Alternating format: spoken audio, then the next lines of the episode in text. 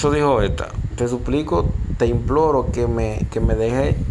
estar en la vida de mi hijo. Matías merece estar en la vida de su padre y su hermano de su tía, expresó Julián.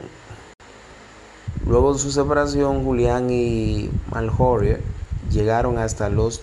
tribunales por tres años para pelear la custodia de su retoño hasta que en octubre de 2020 un juez decidió que el galán de telenovelas perdía la patria potestad del infante Alejandra Guzmán y Frida Sofía a raíz de la denuncia que